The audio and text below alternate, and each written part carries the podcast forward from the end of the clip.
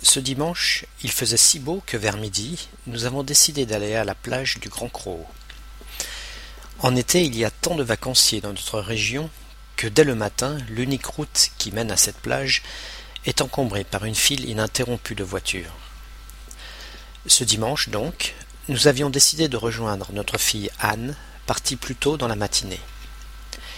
Arrivés sur place, nous avons tourné et tourné sur l'immense parking de la plage avant de trouver enfin un emplacement pour garer la voiture.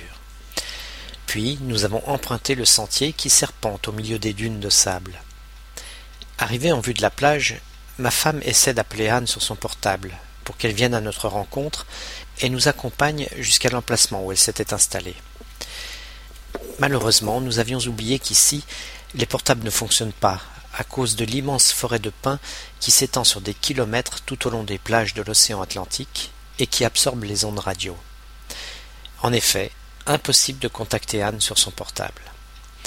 Eh bien, il ne nous reste plus qu'à la trouver dans la foule, dit ma femme en contemplant les centaines de parasols multicolores qui couvraient la plage à perte de vue.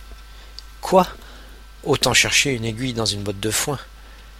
Chercher une aiguille dans une botte de foin, signifie chercher une chose presque introuvable, vouloir réaliser une chose extrêmement difficile. Finalement, nous avons passé l'après-midi tous les deux, et quand nous sommes rentrés, Anne était tranquillement installée dans une chaise longue sur la terrasse.